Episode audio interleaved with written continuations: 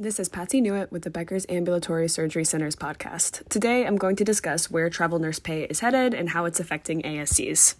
Travel nurse pay doubled and, in some cases, tripled during the pandemic as staff shortages increased and healthcare providers needed additional support.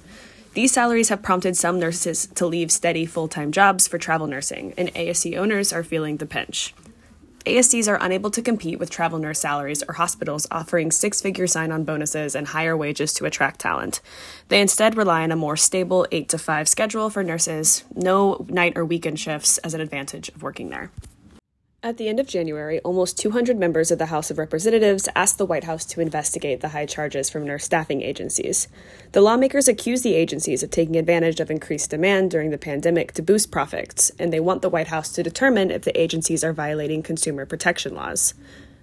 A letter the members of Congress sent to the White House said in some cases the staffing agencies have taken 40% or more of the hospital charges for profits.